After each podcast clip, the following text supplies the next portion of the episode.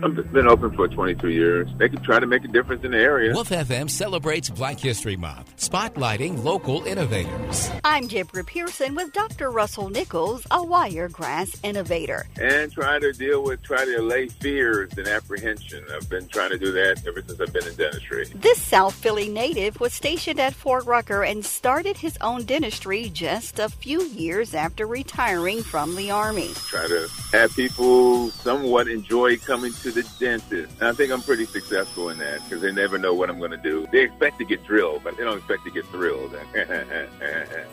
Dr. Nichols brings his own sense of humor to his practice. I don't call it an injection. I don't call it a shot. I call it a well-directed, narrow dancing flow.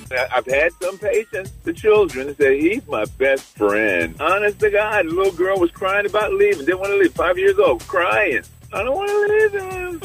His practice and enterprise serves not only the community and the military personnel, but he tries to make the visit to the dentist's office more friendly. She was a patient first time I met her when she was 10, and she said she wanted to be a, a dentist. And I said, okay, because that was cute. She was one of my patients for a long term, and she was getting really good grades. And she graduated from there. Then she was in the dental assistant in undergraduate school at the community college here in Enterprise. And then she started working for me. I'm Deborah Pearson with Dr. Russell Nichols, a wiregrass innovator.